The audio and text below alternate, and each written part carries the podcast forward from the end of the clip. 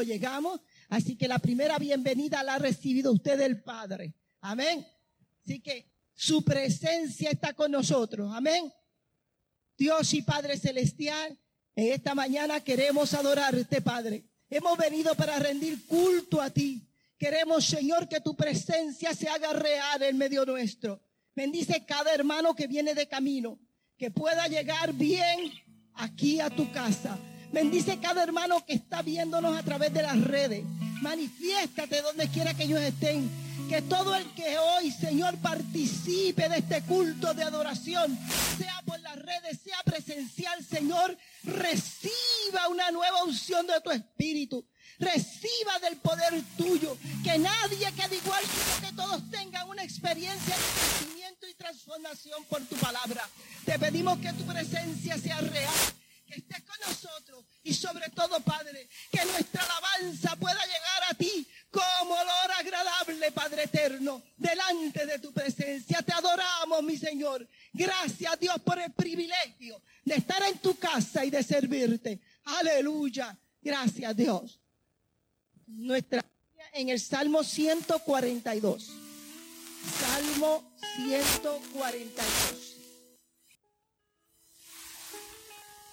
Aleluya, aleluya, aleluya, santo.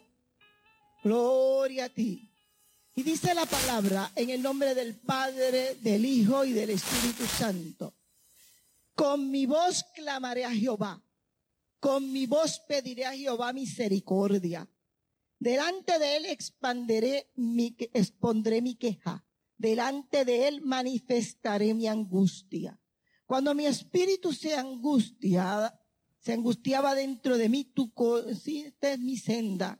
En el camino en que andaba me escondieron lazo. Mira a mi diestra y observa, pues no hay quien me quiera conocer. No tengo refugio, no hay quien cuide de mi vida. Clamé a ti, oh Jehová, y dije, tú eres mi esperanza y mi porción en la tierra de los vivientes. Escucha mi clamor porque estoy afligido. Líbrame de los que me persiguen porque son más fuertes que yo. Saca mi alma de la cárcel para que alabe tu nombre. Me rodearán los justos porque tú me serás propicio. En esta mañana Dios promete ser propicio a nuestra necesidad, cualquiera que sea. Dios le guarde adoración y alabanza.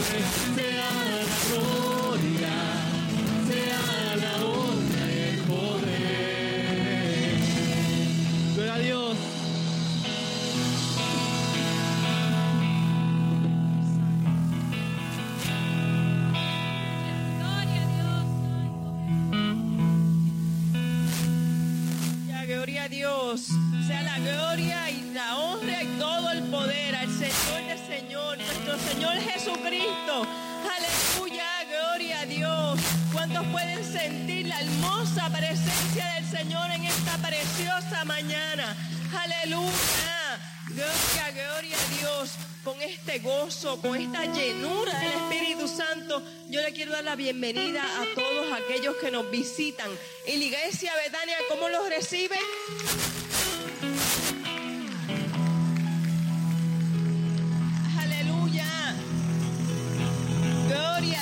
yo tengo una visita en esta mañana y son mis vecinos, hermano. Yo me, yo me lleno de tanto gozo, de tanta alegría de tenerlos aquí con nosotros y le damos la bienvenida. Gracias, gracias. Los menciono, hermano, porque es que me, me gozo, me gozo verlos aquí. Y todos los que están de visita, ¿verdad? Pues siéntanse reconocidos, siéntanse bienvenidos a esta su iglesia Betania. Y gócesen, gócesen en la presencia de Dios. Olvídense de sus preocupaciones, olvídense de todo. Ustedes ábranle el corazón al Señor y estén presto a la palabra que ha de ser traída en esta mañana. Porque la palabra es para cada uno de nosotros. No mire el que está al lado. Tome esa palabra para usted, hermano. Porque Dios va a darle a esta mañana y lo va a guiar y lo va a consolar y lo va a fortalecer. Así que no le eche la palabra a nadie. Tómela para usted. Amén. Así que goces, hermano, goces en gran manera en esta mañana, porque hay una bendición grande y es que el Señor está aquí en medio de nosotros. Aleluya. Gloria a Dios. Así que hermano, con este gozo y con esta alegría vamos a seguir adorando a Dios con nuestras ofrendas. Dios me los bendiga, Dios me los guarde y alabe, alabe de todo corazón al Señor. Dios los bendiga.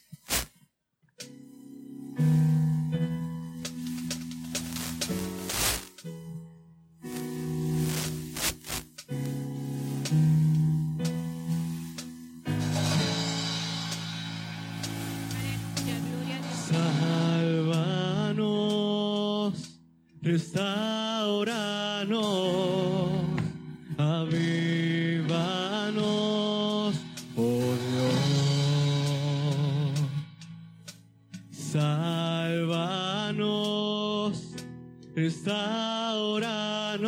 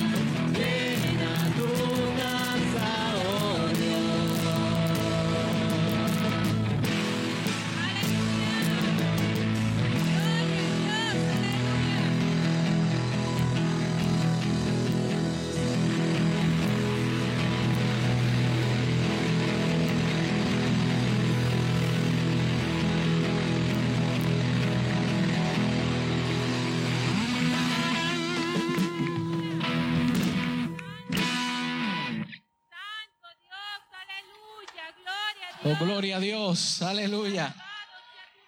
Precioso es el Señor. Aleluya.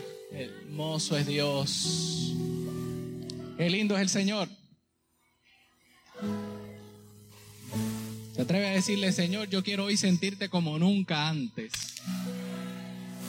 Yo deseo sentirte como nunca antes.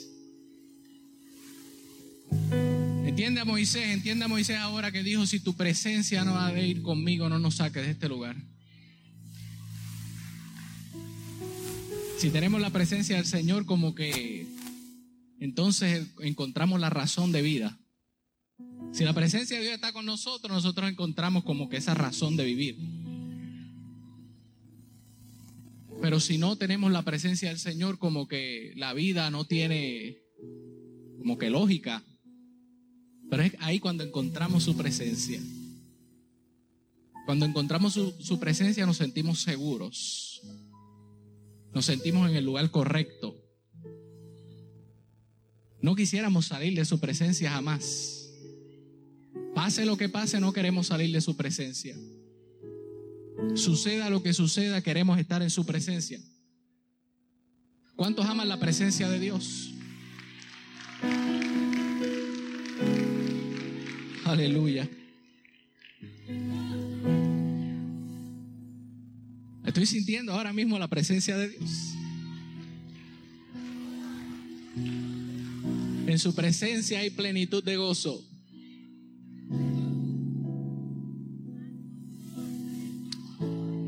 En su presencia hay plenitud de gozo. Algunas veces uno, uno se eriza por la presencia del Señor. Hay, hay veces que uno se eriza porque se emociona. Pero yo no sé si yo me erizo porque me emociono. Yo lo que sé es que Dios es real y Dios me toca. Y, yo me erizo porque su presencia es real. Porque puedo sentir sus caricias. Las caricias del Espíritu Santo en nuestra vida. Aleluya. Te adoramos y te bendecimos. Pero tengo unos anuncios aquí. Tengo que anunciar algo. Relacionado al próximo sábado va a haber un retiro de damas. Eh, en la mañana va a haber el retiro de damas. Y en la noche, eh, bueno, la tarde, como a las 5, 6, 5 y media, 6.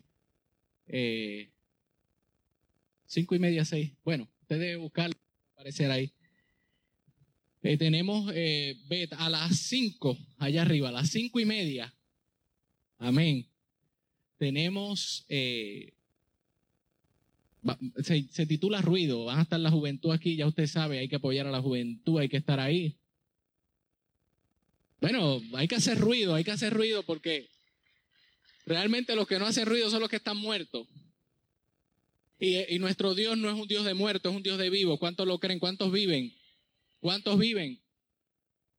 Cuando recibimos a Jesús, vivimos. Si no lo recibimos, solamente existimos. Así que el sábado, to- todos estos sábados ha habido actividades y demás, así que esto está bueno y se va a poner mejor. Yo sé que allá afuera eh, hay unos pronósticos y unas cosas y, y van a suceder cosas, pero Mateo 24 explica todo lo que va a suceder. O sea que las enfermedades y los terremotos y montones de cosas de estas van a suceder.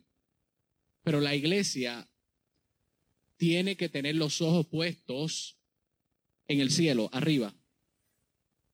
Nosotros estamos esperando de arriba a nuestro Señor Jesucristo. Así que pongamos nuestros ojos en el cielo y confiemos en Dios. Debemos confiar en Dios en todo momento.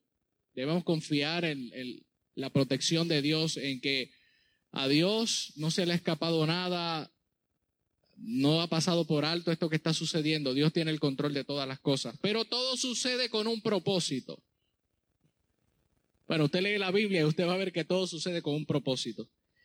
Pero también quiero anunciar que hay una vacunación masiva en el Coliseo de Atillo el 6 de mayo del 2021. Eh, los que deseen libre y voluntariamente, hay que dejar la información en la oficina, porque los van a anotar y todos los que se anoten, pues van a estar en ese listado ahí en, eh, es para el 6 de mayo, en el Coliseo de Atillo. Digo esto porque hay personas que tienen sus reservas en cuanto a la vacuna, otro, yo me la puse y yo esperando el dolor en el brazo y no, yo no sé si me echaron algo ahí o no, no sé. Pero, pero eso sí, la puse así de Inca ahí en el nombre de Jesús. Si bebiere cosa mortífera no les hará daño. Después que uno toma agua en Haití, uno puede vacunarse con lo que sea. Uno toma agua de un río en Haití, olvídate que si no moriste ahí, no importa la vacuna o lo que sea. Dios, si Dios tiene propósito contigo, mira, si Dios tiene propósito contigo, el propósito de Dios se va a cumplir en tu vida. Eh, créeme. Ahora, si si por alguna razón a ti no te interesa cumplir con el propósito que Dios tiene contigo, pues tú estás en peligro. Tú estás en peligro. Más vale que tú digas, Señor, estoy aquí, cuenta conmigo. Quiero estar en tu agenda. Así que digo esto, hermano, porque deben pasar por la oficina y allí anotarse. Ya yo me puse la primera. Algunos dicen que ese es el chip. Y como son dos vacunas, si me pusieron la primera, pues ahora falta la batería, porque son dos. Mire, hermano, uno tiene que conocer la Biblia. Y yo les voy a decir a ustedes que usted no puede estar creyendo todo lo que dicen las redes sociales. Por favor, crea lo que dice la Biblia. Conéctese ahí en la Biblia, suerte las redes sociales y métase en la palabra de Dios, en la presencia de Dios. No se desenfoque. Usted es propiedad de Jesucristo. Pero el de Dios está firme, teniendo este sello, el Señor conoce a los que son suyos. Usted es de Dios, usted es propiedad de Dios, pues nadie le puede tocar, porque usted es propiedad de Dios. Así que, amado hermano, eh, digo, hay personas que por alguna razón no se pueden poner la vacuna, o, pero si tú tuvieras que ponerte la vacuna, te la pones en el nombre de Jesús. Y se acabó, confía en el Señor. Si usted viera de la manera que hacen las comidas en los fast food, Usted prefería mejor ponerse la vacuna que estar comiéndose un hamburger allí. Pero, como esto se trata de, de otras cosas, ¿verdad? Que tienen que ver con la economía. Pero nada, lo importante aquí es que estamos vivos en Cristo Jesús y que queremos palabra de vida hoy y que queremos que el Espíritu del Señor nos ministre a nuestros corazones, a nuestras mentes, a nuestras conciencias y queremos vivir para Dios. Y yo voy a hablar de un viaje corto, bajo el tema un viaje corto, y para esto quisiera que me acompañaran en Deuteronomio capítulo 8. Vamos a estar considerando el verso 2 y el verso 3.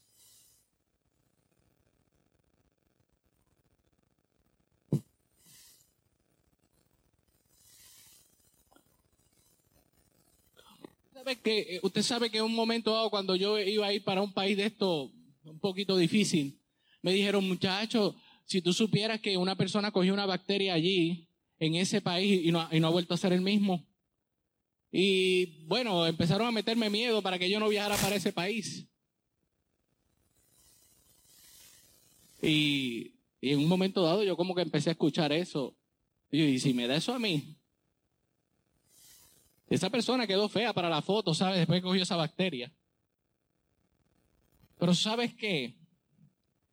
Cuando yo me monté la primera vez en el avión, que subimos a treinta y pico pies de altura, uno sube en un avión así, pues uno tiene que encomendarse a Dios. Pues estaba yo ahí arriba en el avión, mi primer viaje misionero, solito, montado ahí, y escuché la dulce voz de su Santo Espíritu decirme, estoy contigo. Se me olvidó lo que me habían dicho de las bacterias, de las cosas. Porque si el Espíritu del Señor está contigo, Dios mío, si, si para esta generación hubieran cristianos real que creen la palabra de Dios tal y como está, tapa, tapa hasta los mapas. Si hubiera gente que creyera la palabra de Dios tal y como está, entonces se, predicaría esta palabra de Dios con denuedo, con milagros, prodigios y señales, porque el Espíritu del Señor, el Espíritu de Dios respaldaría a aquellos que creyeren en su palabra, porque hay unas señales que seguirán a los que creen. Hay señales que seguirán a los que creen. No es, no es a los pastores solamente, no es a los evangelistas, es a todo aquel que cree. Y estas señales seguirán a los que creen. Y yo creo en la palabra de Dios, yo creo en esta palabra, amados hermanos, yo creo la palabra de Dios y creo que Cristo viene por un pueblo que cree en su palabra. Creo que Jesús va a levantar la iglesia y yo estoy esperando ese día y quiero vivir para Dios y me estoy disfrutando en Dios. Así que si para ti servirle a Dios es una carga, yo tengo una noticia para ti hoy. Yo quiero que tú te goces en Dios capítulo 8 del libro de Deuteronomio, eh, vamos a considerar el verso 2. Leemos en el nombre del Padre, del Hijo y del Espíritu Santo. Amén. Y te acordarás de todo el camino por donde te ha traído Jehová tu Dios estos 40 años en el desierto. Para afligirte, para probarte, para saber lo que en tu corazón, si habías de guardar o no sus mandamientos y te afligió, te hizo tener hambre y te sustentó con maná, comida que no conocías tú ni tus padres la habían conocido, para hacerte saber que no solo de pan vivirá el hombre, mas de todo lo que sale de la boca de Jehová vivirá el hombre. Amén. Levante sus manos y diga amén. Diga gracias Señor por tu palabra. Usted puede decir, Señor, yo podré vivir sin pan, pero sin tu palabra yo no tengo vida. Sin tu palabra yo no tengo vida. Gloria al Señor. Puede tomar. Y este micrófono como que se está yendo, cualquier cosa, si se está quedando sin batería. Pues, ¿El amarillo tiene corriente? Vamos a coger el amarillo. Hay un anuncio que dice, el amarillo tiene corriente, por eso, le pregunto. Gloria al Señor. Es interesante lo que es, o lo, por lo que pasó este pueblo, el pueblo de Israel. Y posiblemente aquí podamos estar hablando sobre eh, lo que aconteció y hay muchos maestros que tal vez van a decir, pastor, brinque eso porque ya eso yo me lo sé. Pues lo voy a decir por causa de aquellos que no lo saben. Por causa de aquellos que no han leído la Biblia. Yo no estoy aquí para que se conviertan los convertidos. Yo estoy aquí para que se conviertan los no convertidos. Y esa es la realidad. Me acuerdo una vez en República Dominicana que empezaron a predicarle a uno que, un conocedor del Evangelio, una persona convertida, y él dale que estarle predicándole ahí. Él le dice, mira, predícale a otro, pero ya yo estoy predicado. Y muchas veces la iglesia se predica a sí mismo mientras hay gente allá afuera que no tiene fe, no tiene esperanza, se está muriendo. Necesitan una palabra de fe y de esperanza. Así que les voy a predicar a aquellos que, que no conocen de esta historia, pero el que la conoce posiblemente la ignora. Y se trata de estas personas que andaban caminando por el desierto, este pueblo hebreo, que ustedes saben que cuando cruzaron el Mar Rojo, Dios permitió todos esos acontecimientos que los siguieran, todos esos procesos. Y yo entienda que nosotros pasamos por procesos difíciles muchas veces y que Dios está al tanto de esos procesos difíciles que Dios los pudo haber sacado a ellos en medio de Egipto y no tenían que ser perseguidos y podía destruir a Faraón y a todos ellos para que no lo persiguieran, pero Dios, por alguna razón, Dios nos somete a nosotros en algunos procesos que son necesarios, no son opcionales, son necesarios. De hecho, la Biblia habla eh, que es necesario que pasemos por tribulaciones y situaciones difíciles para alcanzar el reino de los cielos. Eso es necesario, no es opcional. De hecho, aquí hay personas que posiblemente han pasado por situaciones bien difíciles y es cuando más han orado. ¿No? Porque cuando Dios ha visto que tú has perdido la intimidad y la comunión con Él, Dios va a hacer algo para que tú entonces vires otra vez y des una mirada a la cruz. Es interesante esto, pero es la realidad de la vida. Ahora, estas personas, estos hebreos que iban caminando, que cruzaron el desierto, o sea, que cruzaron el mar rojo, quiero decir, y entraron al desierto, estuvieron 40 años dando vuelta en el desierto. Entonces, geográficamente, eh, esa gente podía alcanzar la tierra prometida y cruzar aquel lugar como en dos semanas aproximadamente. En dos semanas y se echaron 40 años dando vuelta. Es más, hay gente aquí que está dando vuelta y todavía no ha salido del mismo sitio. Y no es hasta tanto tú entiendas la voluntad de Dios.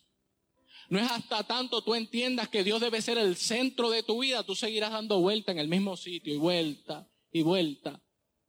Mientras tú te sigas quejando por las cosas que tú no tienes. Y, y, no comiences a dar gracias a Dios por lo que tienes, tú seguirás dando vuelta y vuelta en el mismo sitio, en el mismo lugar.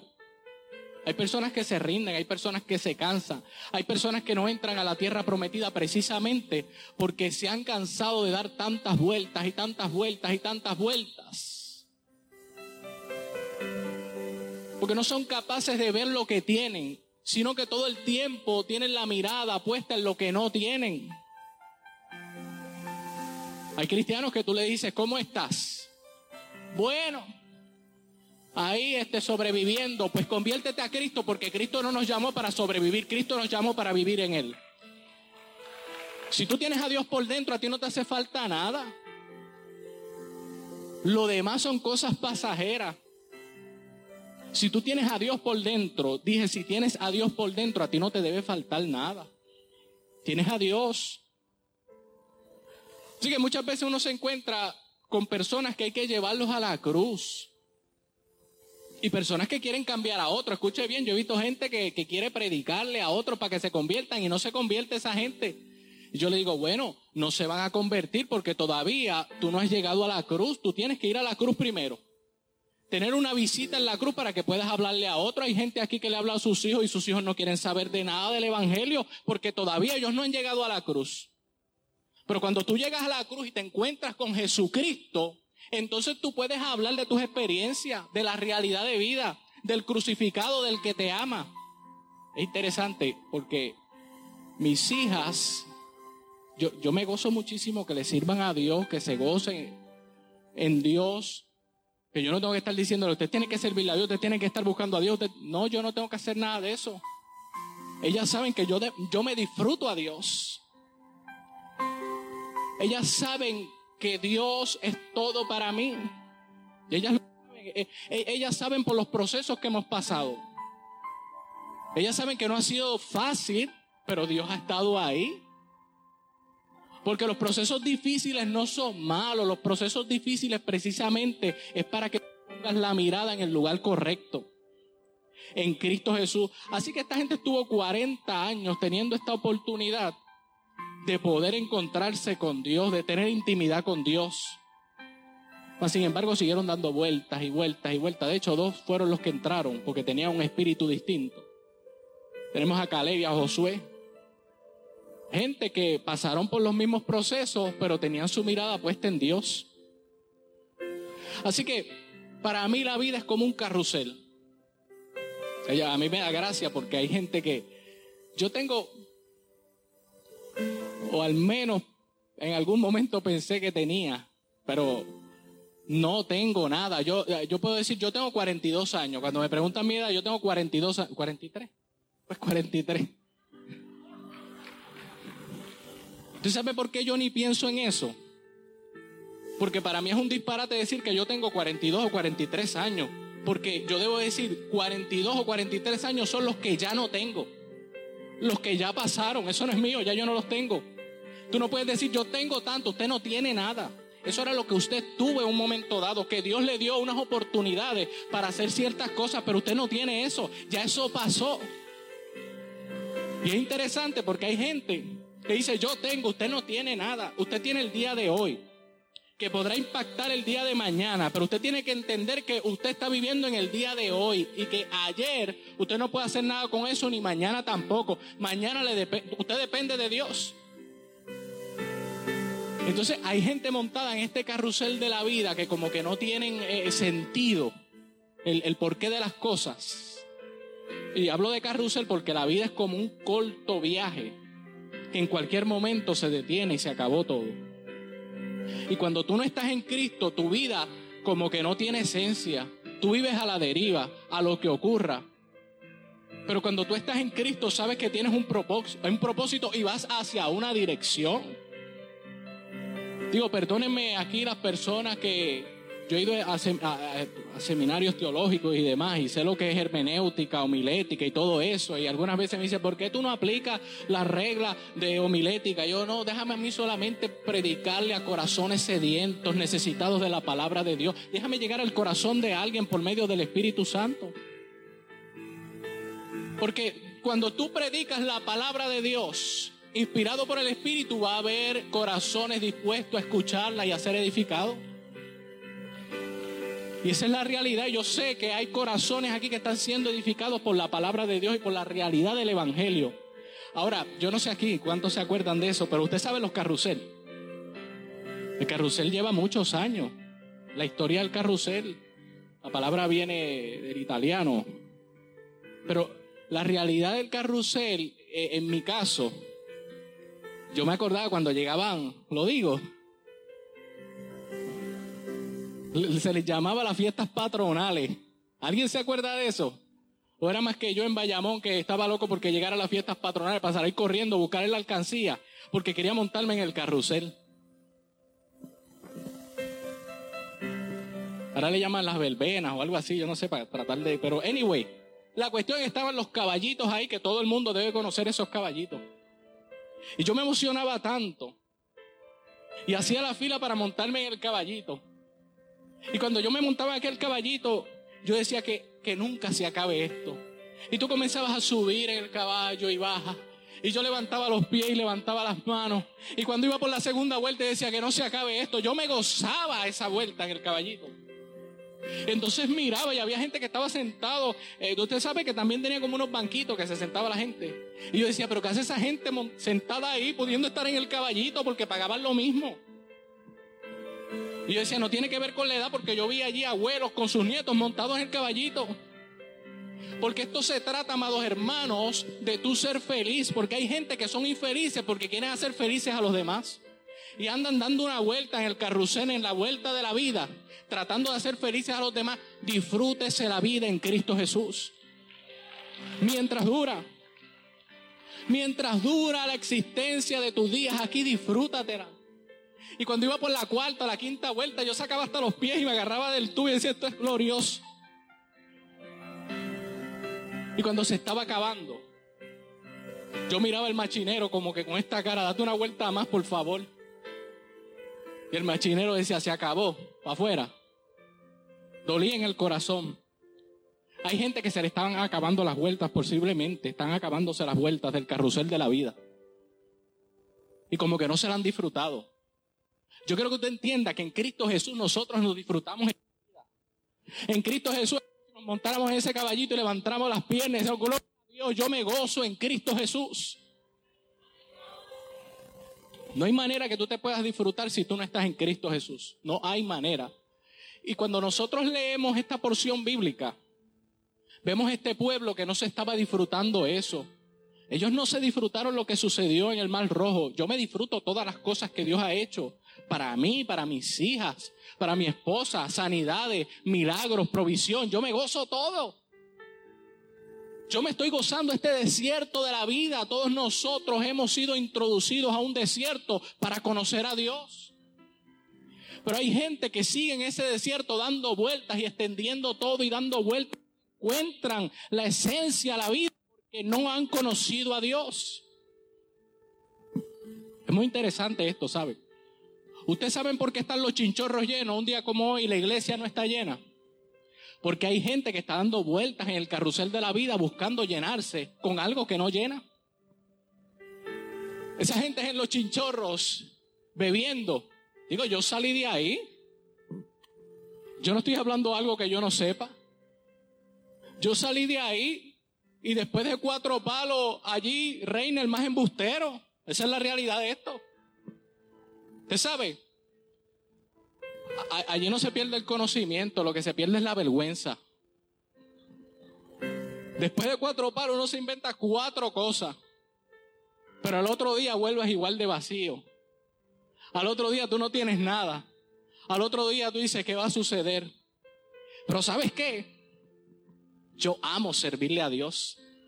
Porque todos los días son especiales. Yo amo servirle a Dios porque todos los días son de gozo. Y quiero que usted entienda que pueden llegar tristezas por situaciones difíciles que te afligen, que te hacen doblar mal la rodilla. Porque total, Dios siempre te va a cuidar. Dios lo que quiere es una intimidad contigo. Que tú tengas una comunión especial con Dios. Y hay gente por los cuales uno ora y Dios tiene que meterlo en ese desierto, donde hay serpientes, donde hay escorpiones, donde hay procesos bien difíciles, que nadie entiende, solamente tú que estás viviendo ese desierto. Pero no es hasta tanto que tú decides reconocer a Dios en tu vida, a poner a Dios en primer lugar. No es hasta tanto que dices, yo voy a hacer todo lo que dice Dios, porque yo quiero que usted entienda que cuando usted lee ese capítulo 8 del libro de Deuteronomio, Ahí Moisés está hablando y le está diciendo, tengan cuidado pueblo. No sea que cuando lleguen al lugar prometido, a la bendición que Dios le quiso dar, y comiencen a prosperar, y empiecen a tener casa, y, y empiecen a tener abundancia, no se crea que eso fue por fuerzas de ustedes, sino que Dios los prosperó, le dio la salud, la bendición, para poder echar hacia adelante. Usted sabe que hay gente que dice, yo alcancé. Usted no alcanzó nada. Dios le ayudó para que lo alcanzara. Usted cuando nació, nació nu. Así dicen por allá en el campo, es nu. Desnudo sería la palabra correcta. Pero ya tú ves que no estoy en lo que tiene que ver con, con homilética. Estoy predicando el corazón. Pero esa es la realidad. Usted comienza a ganar desde el momento que nace. Y usted comienza a ser protegido desde el momento que nace. Y ustedes le ponen los pampers o los pañales y le ponen el gorrito y le ponen el hilo en la frente por si acaso le da hipo. ¿Eso será real? Hasta yo puse hilo en la frente, yo no sé. No tiene como lógica, pero bueno. Pero todo eso usted va ganando en esta vida. Pero llega el momento donde usted cree que lo que tiene le pertenece a usted. Si eso le pertenece a usted, cuando se muera se lo lleva. Vamos a ver si se lo puede llevar. Nada le pertenece a usted. Nada. Ni su propia vida le pertenece a usted si no reténgala por mil años. Pero la gente tiene que tener conciencia que estamos dando vuelta en un carrusel y que si no ponemos a Dios en primer lugar, nosotros vamos a tener un problema muy serio. Nosotros vamos a ser destruidos prácticamente. Bueno, le hace ese capítulo 8. Como las otras naciones, como la gente del mundo que el final de su carrusel es un peligro, es destrucción. Mira, a mí no me interesaba montarme eh, en, otra, en otras machinas. Yo lo que quería era estar montado en ese carrusel. Yo podía dominar ese caballo. Ese caballo era un caballo que yo podía dominarlo y estaba ahí, era bien sumiso. A mí siempre me han gustado los caballos. Rafi, a mí siempre me han gustado los caballos. y le pedí a mi papá un caballo y a mi mamá. Llegó una vaca. Pero hay que bregar con lo que tenemos. Yo amarraba aquella vaca, la tuve desde pequeña, le daba eh, comida en una olla, alimento. Poco a poco la fui sobando hasta que pude montarla. La pude montar. Bueno, no llegó el caballo, pues bregamos con lo que tenemos y nos gozamos. Yo me gozaba con aquella vaca. Yo decía, gloria a Dios, no tengo el caballo, pero tengo la vaca, algo tengo. Me monté un caballo hace un tiempo atrás, hace como, como siete años atrás. Dije, por fin, llegó el momento. Me han dado el caballo más chongo. Chongo es que le dicen los caballos flojos. No sé de dónde lo sacaron. Aquel caballo me dice, es que no tiene paso, yo nunca me había montado. Y aquel caballo caminaba como casi, parecía que estaba cogiendo boquetes por todos lados. Cuando yo terminé de correr aquel caballo, porque aquellos iban con una cosa, tú sabes que el caballo de lado y todo, y entonces el mío iba, las orejas le hacían así, un desastre. Cuando yo terminé, los que saben de caballo, que yo me metí a bañar, yo no quiero saber de caballos en mi vida. ¿Quién sabe de eso? Hay gente tal vez que no sepa de eso. Pues yo no quiero saber de eso. Yo si esto es así, yo no quiero saber de eso. Pero con todo y eso me gozo, amados hermanos, en Dios. Ustedes saben quién encontró que salió de la religión y encontró la esencia de vida. Encontró ese carrusel donde podía disfrutar. Se fue el apóstol Pablo, llamado Saulo de Tarso, un hombre que estaba en un desierto religioso, un hombre que defendía su religión y tenía ciertos miedos. La mayoría de la gente que defiende una religión hueca es que le tiene miedo al infierno. Hay, hay una secta por ahí que muchos la conocen. Es bien extraña. Esta secta pues por causa de ellos algunas veces tengo que coger sol si voy a evangelizar para que no me confundan, porque no me llevo la sombrilla. ¿Te va entendiendo? Esta secta que va casa por casa. El asunto no es traerte paz y gozo, el asunto es hacerte creer que Cristo no es Dios. Mire qué cosa. Eso es todo. Esa secta se dedica a hacerte creer que Jesucristo no es Dios. son bien peligrosos. Por eso yo no me pongo ni. Mejor cojo sol, no uso la sombrilla cuando voy a evangelizar, no sea que me confundan, porque para mí Jesucristo es Dios. Para mí que era el que es y el que ha de venir, el Todopoderoso, Jesucristo nuestro Señor, es Dios. Así que hay gente que en ese carrusel hasta de la religión, como tiene ciertos miedos, pues están ahí atados, no tiene esencia vivir ahí. Pero qué bueno cuando llegamos a Cristo Jesús. Cuando aceptamos su realidad, su verdad, su palabra, entonces somos libres, nos gozamos. Usted sabe que hay gente que no acepta al Señor ni quiere recibir el mensaje de su palabra por lo que piensan otros. Mira, olvídese lo que piensa otro, disfrute esta vida en Cristo Jesús. No hay un lugar más hermoso para disfrutar que Cristo Jesús. Y eso le pasó al apóstol Pablo. El apóstol Pablo cuando iba de camino a Damasco, llamado Saulo por los hebreos, ese era el, nombre que usaba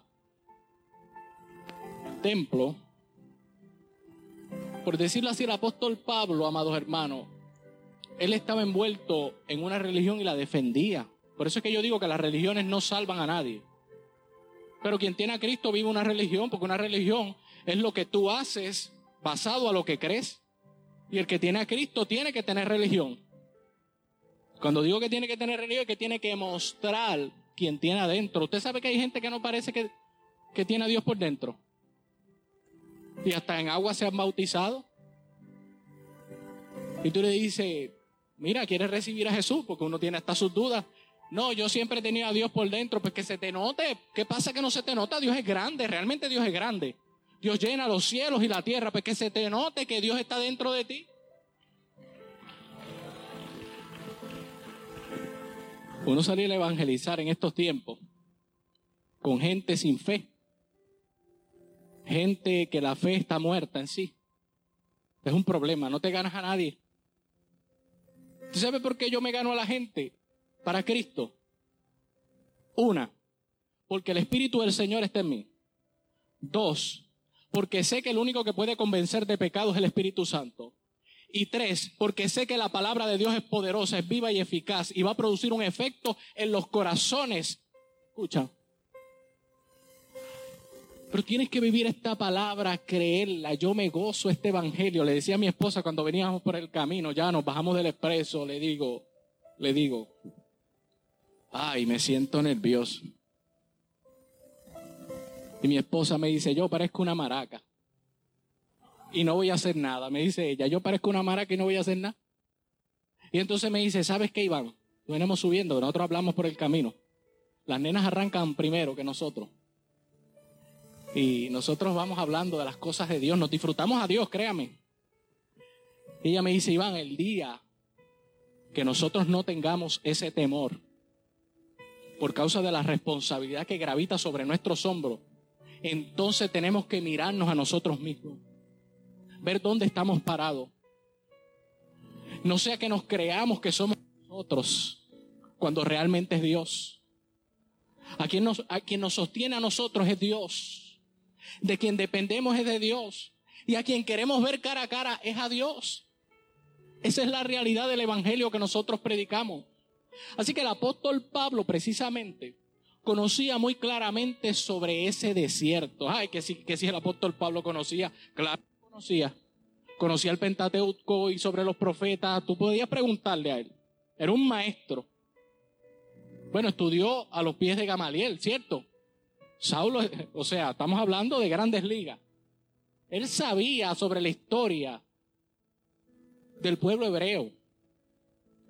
Mas sin embargo estaba en este desierto y en este desierto de la vida que no podía entender bien lo que estaba pasando hasta que se encontró con Jesucristo el Señor de camino a Damasco.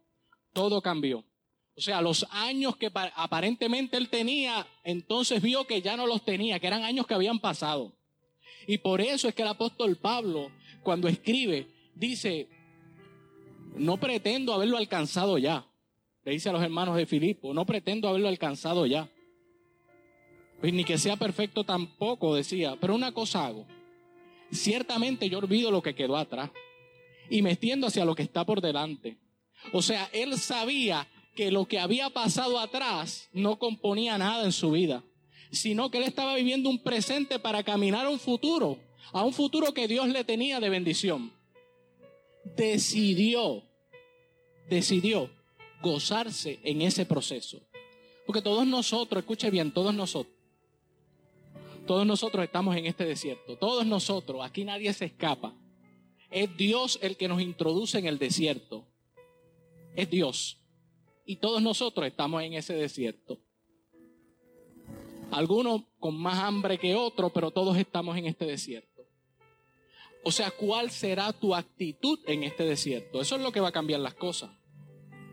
Yo quiero que usted sepa que aún lo lento que viajaba aquel carrusel, aquel caballito, aún lo lento que daba vuelta, había gente que iba asustado, que iba serio. Y yo iba en ese caballito mirando a todo el mundo y dando vueltas yo quería que aquello nunca jamás acabara. Y decía, ¿cómo ese no te está gozando en el caballito? Eso costó. Posiblemente a mí me costó algunas monedas. Pero dar vuelta en esta tierra con el gozo del Espíritu Santo costó un precio muy caro de sangre. Todos los que Jesucristo justifica y salva se gozan en Dios. Pero ahora yo puedo entender tantas cosas. Cuando acepté a Jesucristo como mi Salvador, cuando dije, bueno, Dios será el centro. Dios será el centro de mi vida. De hecho, he aprendido mucho que tú no puedes poner los ojos en los hombres. Yo tenía gente en pedestales cuando me convertí. Yo decía, a esa persona lo único que le falta es que le salgan alas. Aquella otra también. Yo decía, wow, alcanzar eso sería... Hubo una hermana que se le salieron los ajos y las cebollas y se me cayó del pedestal. Yo dije, pero esa no era la que hablaba en lengua.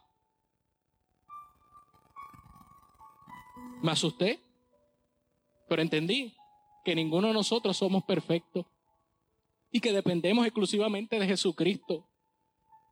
Que aquí el que se atreva a señalar a otro, bueno, más vale que esté más parado que un fariseo y un escriba, ¿sabes?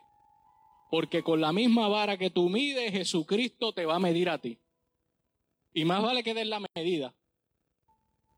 Por eso, hermano, nosotros oramos los unos por los otros. Porque reconocemos que en esta vida, en este desierto, en este carrusel, nosotros tenemos que gozarnos en Cristo Jesús. Y es muy posible que hayan personas aquí en este lugar que como que no tiene esencia su vida y andan perdiendo el tiempo en el desierto y posiblemente ni entren a la tierra prometida. Mas sin embargo, Dios te da una oportunidad cada día, como lo es en el día de hoy. El apóstol Pablo lo dijo muchas veces. No lo dijo de esa manera, pero lo que le quiso decir en segunda de Corintios, capítulo 5, verso 17, dijo, bueno, de modo que si alguno está en Cristo, nueva criatura es. Las cosas viejas pasaron y aquí todas son hechas nuevas. O sea que cuando venimos a Cristo, nosotros podemos entender el por qué fuimos creados y para qué fuimos creados. Usted no fue creado para darse todo el oxígeno que existe en el planeta Tierra. Usted fue creado con un propósito divino. Dije, usted fue creado con un propósito divino. Aunque tú mismo no lo creas, tú fuiste creado con un propósito divino. Y Dios te habla de una o de dos maneras y muchas veces no entendemos, como decía Job. Dios habla de una y dos maneras. El, el, vocabulario de Dios es extraño, pero Dios habla. Y sabemos cuando Dios habla. ¿Por qué nosotros oramos? Nosotros oramos y hablamos con Dios y Dios responde. Dios habla. Y Dios responde de una manera que no puede responder un ser humano. ¿A cuántos le ha respondido Dios en esta semana? ¿Habrá alguien que puede levantar la mano y decir, a mí me respondió Dios? Yo sé que fue Dios. Es interesante, amado hermano, escuchar personas cuando me dicen, pastor, estoy sano. Pastor, no tengo cáncer. Pastor, Dios tocó mi vida. Pues ¿quién más? Es Dios. Es Dios que te metió en ese desierto para que vieras su gloria, para que vieras su provisión, para que vieras su mano poderosa. Algunos estamos en el desierto. Otros ya pasamos por el desierto. Y otros pasarán por el desierto. Más vale que tengas en cuenta a Dios en medio de tu desierto. Qué triste es estar sin Cristo. Qué triste es no tener a Cristo. Qué triste es decir, yo tengo tanta edad. Usted sabe, si yo tuviera realmente 43 años, mi esposa dice son 43, yo pienso que son 42. Todavía estoy en duda. Estoy pensando todavía, es posible que estoy sumando y restando, es posible que tenga 43. Pero la realidad es que si yo tuviera 43 años, yo diría, pues si tengo 43 años yo puedo hacer lo que yo quiera hasta los 86. Yo podría hacer lo que yo quiera, porque esto es mío, eso es mi vida, nadie me la quita. Pero como no tenemos esa edad, sino que ese es el tiempo que Dios ha permitido que nosotros pasemos por aquí, de los cuales perdí un montón de tiempo, casi la mitad, para encontrar la esencia de la vida, que es Cristo Jesús, de lo cual puedo decir hoy, no como los predicadores esos raros, sino de todo corazón puedo decir, porque Él ha venido a mi vida para que viva una vida en abundancia. Porque Él lo dijo. Juan capítulo, Juan capítulo 10. Porque yo he venido para que tengas vida y la tengas en abundancia. La vida en abundancia no se trata de los bienes que tú poseas. La vida en abundancia se trata del mover del Espíritu Santo en tu vida de la cobertura de Dios, de poder tener esa intimidad con Dios, de poder sentir a Dios todos los días. Usted sabe que no todo el mundo siente a Dios todos los días. Hay gente que habla más de lo malo que de lo bueno. Hay gente que habla más de los problemas que de la gloria de Dios. Hay gente que aquí hoy tiene que darse una oportunidad en ese desierto de la vida. Y debe decir, ya yo estoy cansado de vivir una vida sin propósito. Yo necesito que mi vida tenga un propósito. Los años pasan. Yo encontré propósito en Dios. Creo que lo encontré en Dios. Y si no lo encontré, me siento súper gozoso de lo que estoy haciendo. Puede creer que hay pastores y hay ministros que parecen no tener un propósito en Dios maestros de escuela dominical, digo, aquí no pasa eso.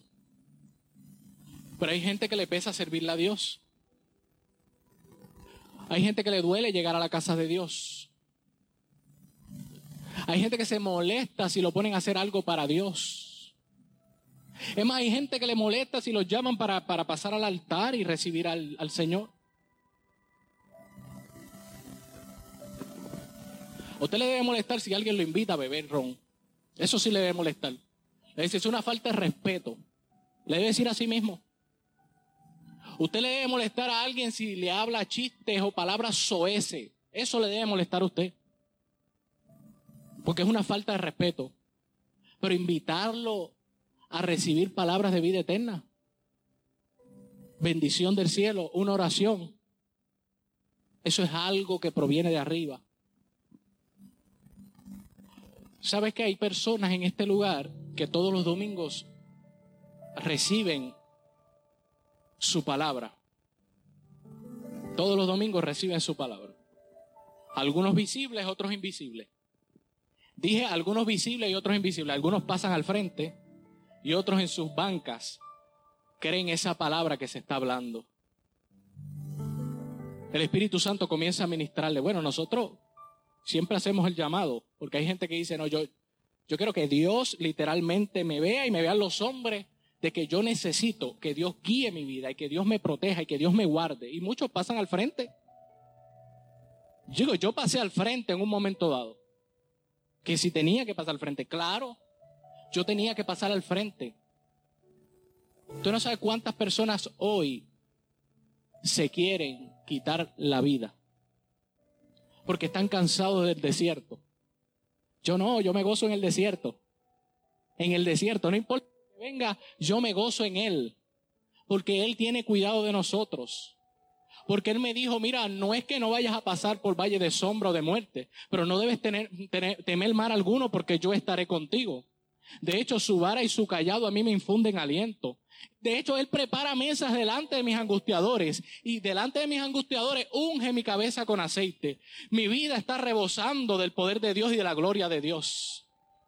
Y esa es la realidad del salmista cuando hablaba en el Salmo 23. Y luego termina ese salmo diciendo, mire esto, en el desierto, termina ese salmo diciendo, el bien y la misericordia me seguirán. Usted sabe lo que uno es un desierto y las bendiciones siguiendo a uno el bien y la misericordia te seguirán todos los días de tu vida.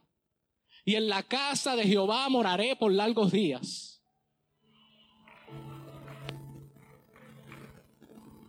Mire, hermano, la casa de Dios, estos son mis planes. Estos son mis planes. Y pienso que son los planes de Dios. Yo pienso estar hasta el último día de mi vida en la casa de Dios en la casa de Dios, en su presencia. Yo he encontrado vida, hermano. Yo he encontrado salud. He encontrado bendición. He encontrado una gran familia en este lugar. Y se siguen uniendo más familiares. Más familiares. Y posiblemente hoy se unan más familiares. Posiblemente hoy personas digan, mira, yo quiero que Dios sea el centro de mi vida. Posiblemente me he descuidado en medio de este desierto y he dejado a Dios a un lado. Y Dios me ha tenido que introducir por donde hay escorpiones y serpientes.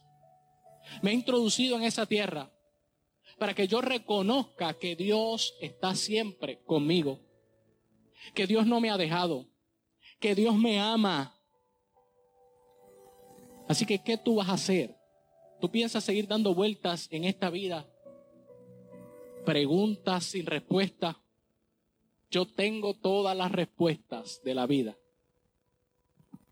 Puedes decir, wow, Salomón ahora. Tengo todas las respuestas de esta vida. Te pregúnteme cualquiera que yo le voy a responder la que sea. Pero dije, dije la que sea. Yo sé que hay algunos que están preparando. Toda pregunta, toda pregunta, hasta el día de hoy, toda pregunta le he podido responder. Tire para acá la pregunta que sea, que yo le tengo la respuesta. Porque Dios sabe todas las cosas. Y yo no soy Dios. Dios está dentro de mí. Y debe estar dentro de todos aquí. Deuteronomio 29, 29 responde a todas las preguntas que usted tiene. En ese mismo libro 29, 29 de Deuteronomio responde a todas las preguntas. a todas las interrogantes. A todas, dije a todas. No se queda ahí ninguna sin responder. Y cuando yo aprendí eso, yo dije, pues ya no tengo ninguna pregunta para Dios. Ya cuando pasaba por el desierto ya no tenía preguntas para Dios porque sabía por qué estaba pasando por el desierto. Yo te llamo hoy para que dejes lo viejo atrás y comiences a caminar un camino nuevo en Cristo Jesús. Para que pongas en medio de tu desierto a Dios. Para que tú puedas poseer la tierra prometida. Para que puedas tener la tierra prometida, la que Dios prometió a tus padres. La tierra prometida. Y algunos están diciendo, eso será para mí, si es para ti solamente tienes que creer. Solamente tienes que tú hacer un pacto con Dios. Un pacto de decir, Señor, yo voy a hacer conforme a como tú quieras. Y la Biblia enseña a hacer las cosas. Vamos a vivir unos tiempos donde nos van a obligar a llamar a lo malo bueno y a lo bueno malo. Yo seguiré en el desierto diciendo que Dios reina, que Dios es real. Pero va a llegar un momento, ¿sabe? Hay pastores que ya, en medio de esta pandemia, hay pastores que han caído presos, ¿sabe? En, en Canadá, un pastor que le hizo, creo que fueron 30 días preso. Porque eh, no había el distanciamiento. Yo quiero que usted entienda, amados hermanos, que cada vez va a apretar esto. Y que esto estamos viviendo en un desierto. Pero ese desierto podemos vivirlo con alegría si Dios está en nuestros corazones. Si Dios es nuestro centro. Si pones a Dios en primer lugar. Si dices, Señor, yo quiero que tú estés en mi primer lugar, yo quiero servirte, yo quiero hacer las cosas que a ti te agradan. Lo demás, hermano, que espere. Porque no solo de pan vivirá el hombre, escuche bien, no solo de los bienes y las bendiciones que provea el Señor, porque todo lo provee el Señor, vivirás tú, sino que de la palabra de Dios es que tú te alimentas. Si tú no tienes palabra de Dios y tienes pan, morirás. Quiero hacer un llamado en esta hora. Y usted puede, de alguna manera, si quiere comprometerse con Dios y poner a Dios en primer lugar, Puede levantar la mano ahí donde está. Yo voy a orar por esas personas para que Dios los guarde, los guíe. Para que Dios los ayude a que puedan introducirse en esa buena tierra que fluye leche y miel. Para que puedan encontrar la esencia de la vida. Usted no puede seguir dando vueltas en el mismo sitio, cansado. Se va a desmayar en algún momento dado. Usted se va a desmayar. Si usted no encuentra el propósito en Dios, usted se va a desmayar. Mas, sin embargo, si le dice, Dios mío, yo no sé cuántas vueltas le queda a este carrusel. Yo no sé cuántas vueltas me queda a mí. Yo no puedo decir que tengo 43 años y si mañana se acaba todo. Pues yo me gocé hasta el día de hoy en Cristo Jesús. Hasta el día de hoy me gocé en Cristo Jesús. Porque no me avergüenzo de este evangelio, porque es poder de Dios. Ahora Dios te está llamando a reconciliarte. Dios te está llamando a recibir su palabra, el mensaje. Dios te está llamando a comprometerte con Él porque Dios no necesita que tú te comprometas con Él. Dios quiere que tú te comprometas con Él porque quiere bendecirte. Porque hay gente que piensa que Dios tiene necesidad de uno. No, Dios no tiene necesidad de uno. Nosotros tenemos necesidad de Dios. Y hay gente que quiere que Dios se comprometa con ellos cuando ellos no se quieren comprometer con Dios. Y yo pienso que debemos tener ese compromiso con Dios, aunque siempre Dios va a estar más comprometido con nosotros. Y aunque nosotros amemos a Dios, Dios siempre nos va a amar más a nosotros. Una de mis peticiones es poder amar a Dios como Él me ama a mí. Una de mis peticiones es amar a Dios como Él me ama a mí. Una de mis peticiones no es morir en un hospital. No es morir durmiendo. Es morir predicando el Evangelio de Dios hasta el último momento, hasta el último segundo, decir, Cristo reina, Cristo viene por nosotros. Yo no sé, podría estar predicando toda la vida y no tengo con qué pagarle. Pero yo te digo una cosa, pienso que hay vidas, que hay vidas en esta mañana que necesitan reconciliarse con Dios. Hacer un pacto con Dios. Decirle, Señor, yo quiero servirte, yo, yo, yo te quiero poner en primer lugar en mi vida. Tú has sido muy bueno conmigo, Dios. Y yo necesito que tú me dirijas en todo lo que yo haga. Que tú me guíes.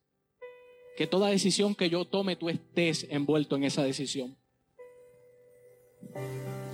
Habrán vidas aquí que necesitan esa oración. Habrán vidas aquí que dicen, Señor, yo te quiero recibir como mi Salvador. Habrán vidas aquí, por favor, habrán vidas aquí. Yo sé que las hay. Yo sé que hay vidas que están un poquito agotados de estar montado en ese carrusel. Que dice, esto será así 20 años más. Porque si esto es así 20 años más, yo no aguanto más gente que debe estar en esa condición. Pero el Señor te está llamando precisamente a bendecir tu vida. A que veas las cosas distintas a que te olvides de lo viejo, de lo que pasó, de aquello que no te perdonan los hombres, pero Dios te quiere perdonar. De aquello que no se puede reparar, aquello ya se rompió, pero Dios te quiere restaurar a ti. Dios quiere bendecir tu vida, Dios quiere bendecir tu matrimonio, Dios quiere bendecir tu familia. Yo te invito a que recibas la oración. Yo te invito a que recibas esta oración. Para las personas que están en las redes sociales también. Yo hago esta invitación a que reciban la oración. Y para las personas que se encuentran aquí, si hay alguno enfermo también, vamos a hacer la oración. ¿Sabe? Alguien dice, bueno, ¿quién pasará allá al frente primero? Ya yo pasé. Yo estoy aquí. El Espíritu del Señor está aquí porque Dios quiere bendecir tu vida. Porque Dios te ha guiado, porque Dios te ha cuidado, porque Dios te ha bendecido. Porque Dios ha tenido cuidado de ti.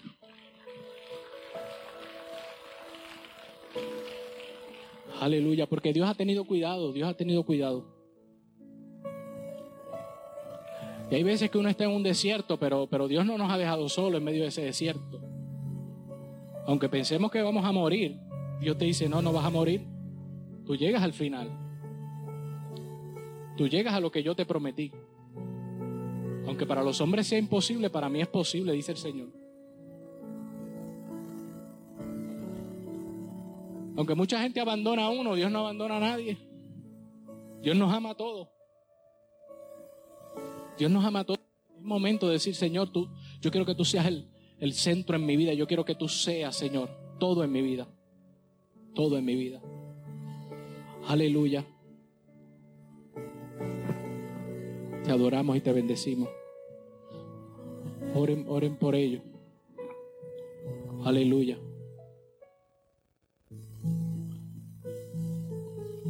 En el silbido apacible también está Dios, no se crea. El Espíritu del Señor.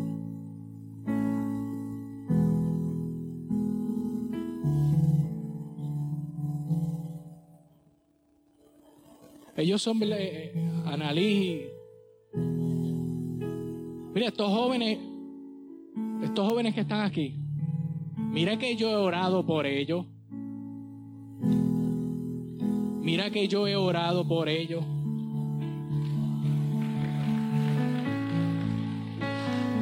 A ellos fue lo, los que el enemigo quiso como que nublarle el camino, pero la gloria de Dios se manifestó. Usted sabe la noticia que corrió, que salió, que, que robaron un carretón ahí, Master Burger, que son unos hamburgues que yo no sé, esa receta viene del cielo, porque son tremendos. Mi esposa estaba orando, decía que, que aparezca el carretón. El mismo día e, e, ella me llamó y yo estoy orando y yo decía, bueno, hay ángeles. Dios desata a los ángeles que se muevan por todo Puerto Rico, que el carretón aparece en el nombre de Jesús. Aleluya. Y apareció el carretón. Pero el carretón no apareció solo. Ahora apareció con la gloria de Dios. Porque las cosas serán distintas. Las cosas serán distintas. Aleluya. Porque en los propósitos de Dios, por eso yo le digo, hermano, goces en, en los desiertos, porque en los desiertos está Dios. En los desiertos está Dios. Aleluya. En los desiertos está Dios. Gózate. Deleítate a sí mismo en Jehová y Él concederá las peticiones de tu corazón. Aleluya. Ellos pasan a reconciliarse con el Señor porque cuando, cuando el Señor tiene un plan con alguien, mira, cuando, quiere, cuando el Señor quiere hacer algo, hasta los demonios le hacen los mandados.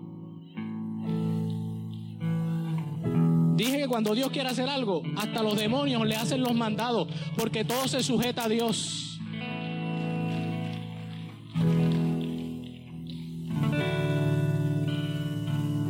Espíritu de Dios, Espíritu Santo de Dios, Espíritu de vida.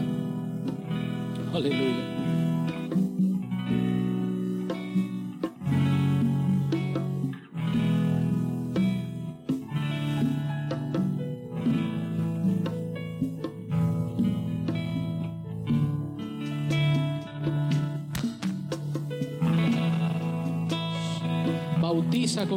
Santo y fuego. En el nombre de Jesús.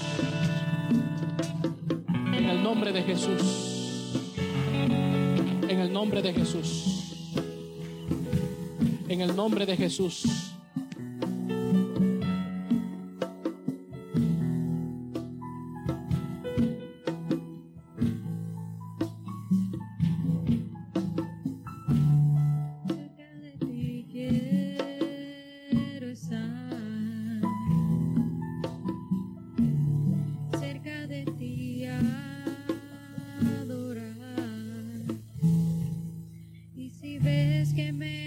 Sobre, sobre ella, el Espíritu del Señor.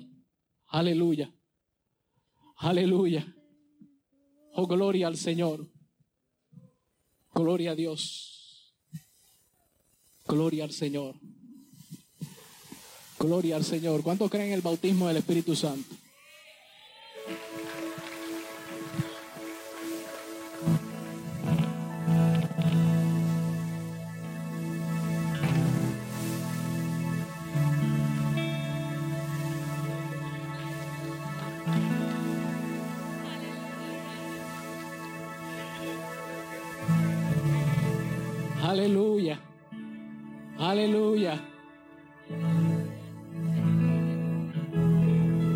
Fuego en el nombre de Jesús. En el nombre de Jesús. Hay poder en Cristo. Hay poder en su sangre. Su sangre preciosa. Todos aquellos que deseen. Todos que deseen. Hay personas que no han tenido esa experiencia de hablar en otras lenguas. Pero eso no se ha acabado. Yo, yo quiero decirle que eso no se ha acabado, ¿sabe? Jesucristo no se cansó. Él sigue bautizando con Espíritu Santo y con fuego.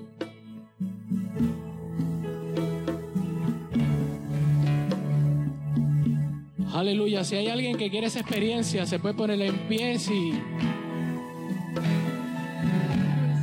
Aleluya. Si hay alguien que quiere reconciliarse con el Señor, aceptar al Señor, puede pasar también.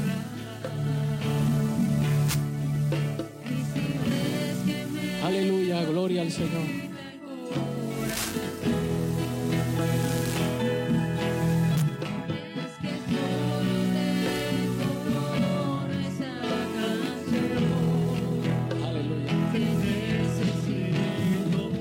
Oh, gloria al Señor.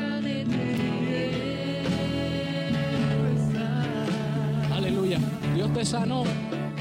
Dios te sanó. Aleluya.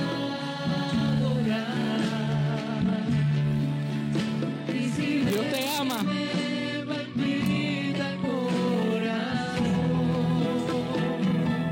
Aleluya. Ella cayó aquí bajo el poder del Espíritu Santo. Yo quisiera que usted viera los resultados de los médicos. Porque lo que la ciencia puede decir que es maligno, Dios lo cambia. ¿Cuántos creen que no hay nada imposible para Dios? Y cuando Dios toca a alguien, el poder de Dios sana a los enfermos, liberta a los cautivos. Aleluya. Y ella me llama y me dice, pastor, Dios me sanó.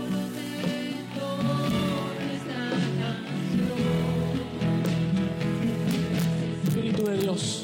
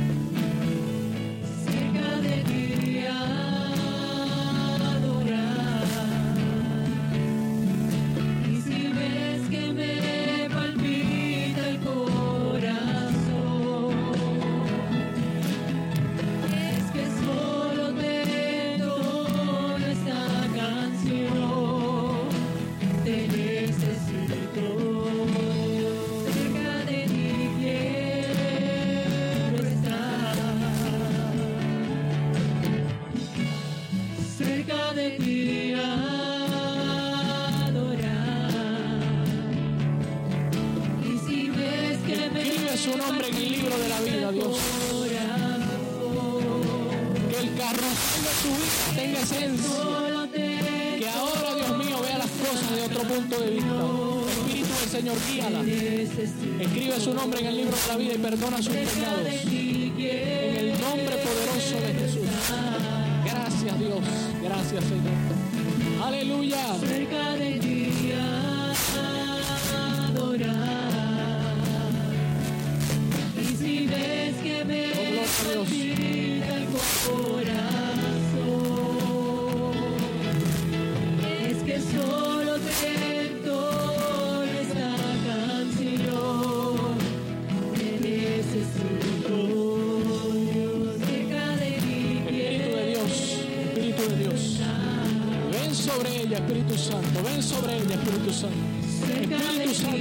sobre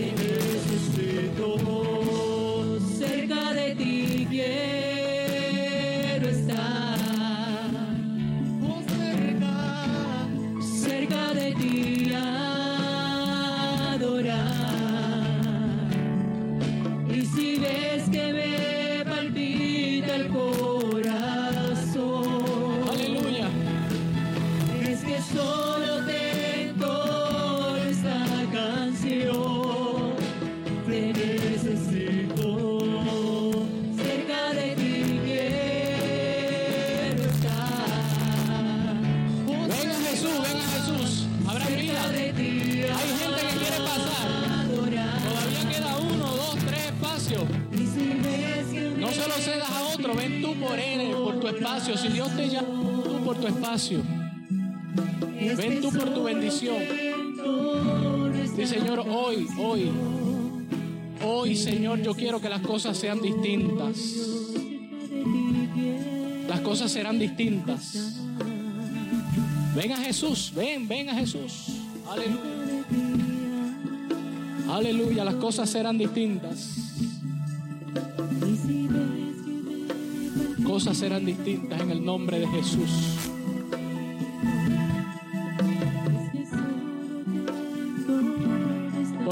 En su presencia haríamos lo que sea, por un minuto en su presencia. Lo que fuera. En su presencia hay plenitud de gozo.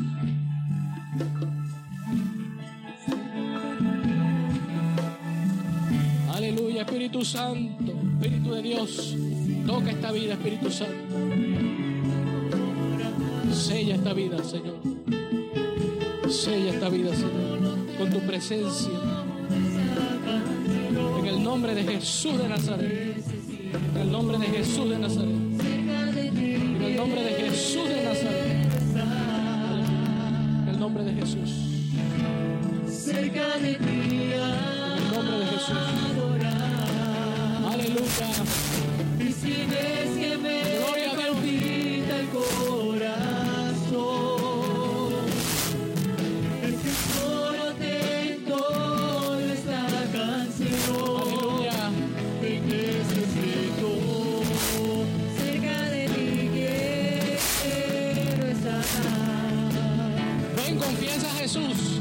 Alguien, tiene que confesar a Jesús. Alguien tiene que confesar a Jesús hoy. Su vida va a cambiar. Su vida tendrá sentido. Su vida tendrá sentido. Ven hoy a Jesús.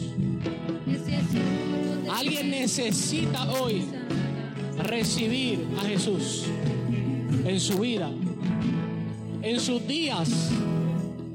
Alguien necesita hoy, alguien necesita hoy recibir a Jesús. ¿Habrá alguien que está dando vueltas?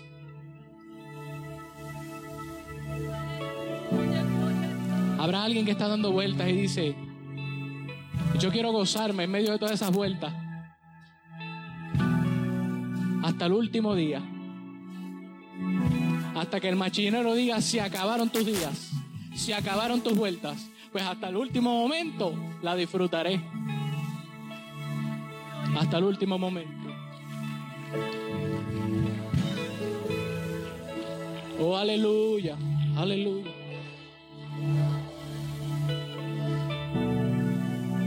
Voy a terminar, pero debe haber alguien, no sé, yo siento que hay alguien que necesita esta palabra.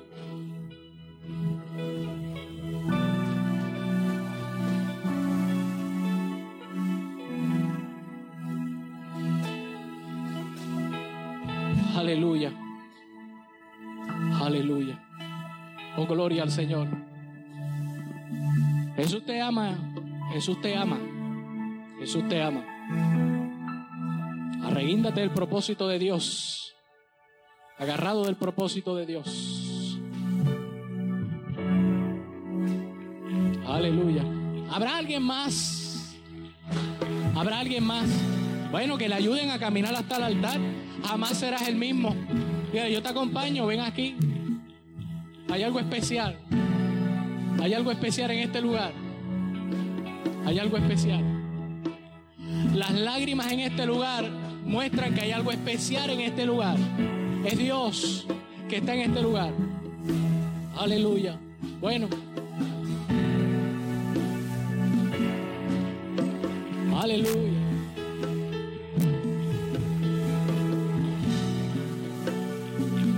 El reino de los cielos se ha acercado. El reino de los cielos se ha acercado.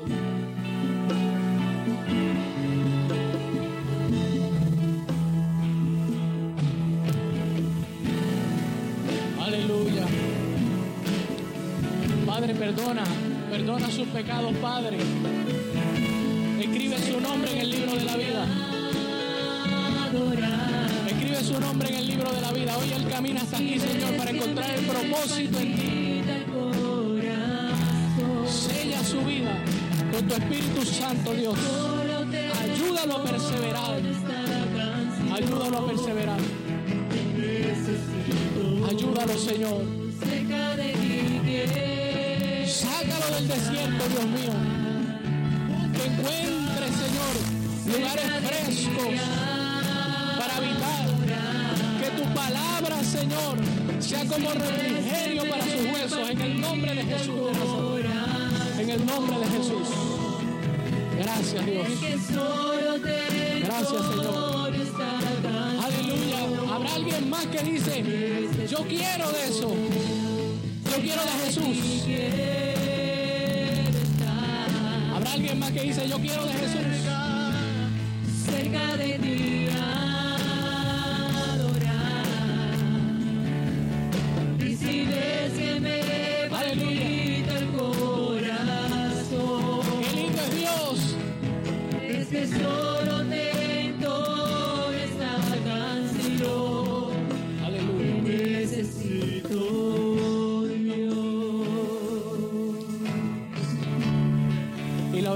De fe sanará al enfermo.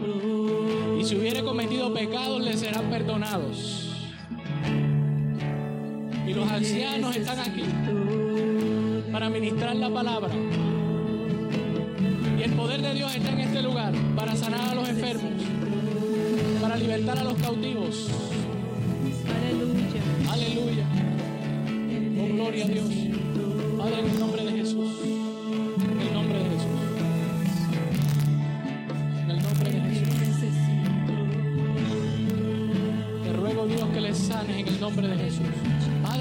Nombre de Jesús.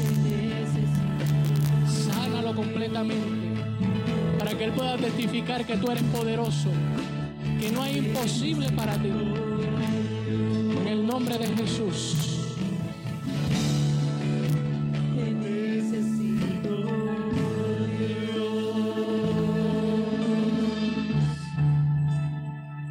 Padre, en el nombre de Jesús. Mira Norma, Señor. Te pido, Dios mío, tu mano sanadora. En donde está tu mano sanadora. En el nombre de Jesús. En el nombre de Jesús de Nazaret. En el nombre de Jesús. En el nombre de Jesús. Todo estará bien en el nombre de Jesús. Todo estará bien. Todo estará bien en el nombre de Jesús. Todo estará bien en el nombre de Jesús. Aleluya.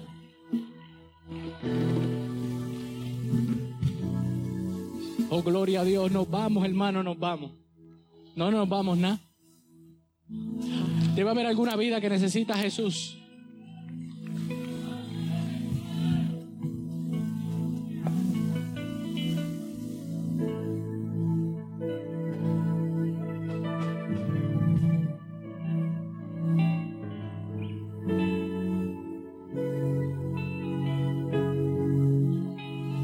Te sanó, pues puedes sanar también a tu hermana. En el nombre de Jesús, cierra tus ojos. En el nombre de Jesús. Padre, en el nombre de Jesús, te pido Dios que toques, Dios mío, a su hermana en el hospital como la tocaste a ella. Creemos, Dios mío, enviamos tu palabra poderosa. Tu palabra poderosa que sana a los enfermos a la distancia. En el nombre de Jesús de Nazaret. En el nombre de Jesús. Gracias Dios. Gracias Señor. Aleluya. Gloria a Dios. Bueno, yo, ¿qué puedo decir? Si hay nombres que se escriben hoy en el cielo. Hay una sangre que todavía sigue justificando. La puerta todavía está abierta. La gente sigue entrando. Jesucristo dijo, yo soy la puerta, la puerta todavía está abierta, la gente sigue entrando. Mira, aquí posiblemente haya una persona que le han dicho más de tres veces, ve, yo te acompaño, pasa al frente. Y el qué dirán, el qué dirán le va a costar caro. Mira, no hay préstamo que pueda pagar el qué dirán. Si tú quieres ser feliz en Cristo Jesús, tú tienes que pasar. Ya Jesucristo hizo lo que iba a hacer. Ahora te toca hacer a ti tu parte. Y si Dios te está llamando y te está diciendo, pasa al frente, recíbeme, quiero ayudarte. No sigas dando vuelta en ese carrusel. Que no tiene esencia, estás asustado, estás montado en el carrito del carrusel. ¿Por qué no te montas en el caballito, levantas las manos y glorificas a Dios?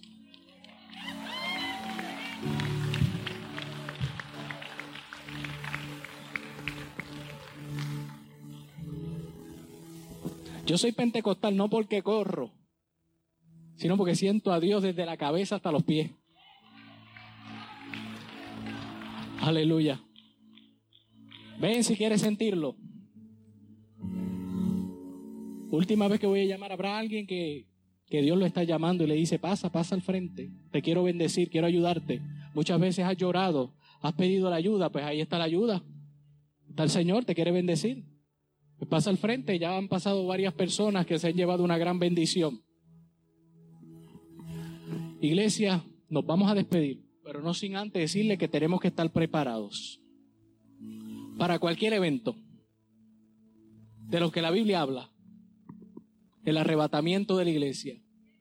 Manténgase en comunión. Yo necesito que aquí gente levante sus manos y diga, pastor, yo me voy a conectar nuevamente en la oración, porque hay gente que se desconectó. Pero hay gente que va a decir, pastor, yo voy a duplicar la oración. En Betania yo voy a duplicar la oración. Toda esa gente que se pone de acuerdo conmigo, que levante sus manos y diga, pastor, cuente conmigo que yo voy a estar orando. Yo voy a estar orando fuertemente. Yo voy a duplicar la oración. Yo no me voy a detener. Voy a estar orando por la iglesia Betania, por las almas que necesitan salvación. Voy a estar orando. Cuente conmigo, pastor. Aleluya. Adoramos a Dios y bendecimos tu nombre.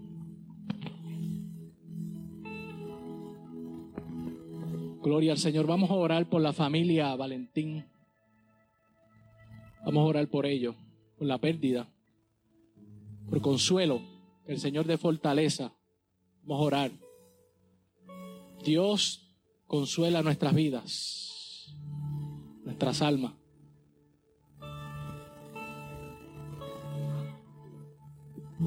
Vamos a estar orando por la familia eh, de Miguelín. Perdieron a su hermana ayer. Yo estuve viendo a Miguelín ayer. Allí hasta lloramos. Miguelín está un poquito quebrantado, bueno, de salud. Oramos en fe. Él estaba allí. Allí lloramos, compartimos. Lloramos en fe. Pero Miguelín está eh, en su casa que no puede salir porque del hospital lo enviaron, su hermana partió a morar con el Señor y él está enfermo, no puede, o sea, es bien difícil. Él lloró allí, allí pues lloramos, porque hay que llorar con los que lloran. Nuestro hermano Miguelín, él se puso tan contento que nosotros llegáramos allí. Y yo hasta me puse más contento todavía.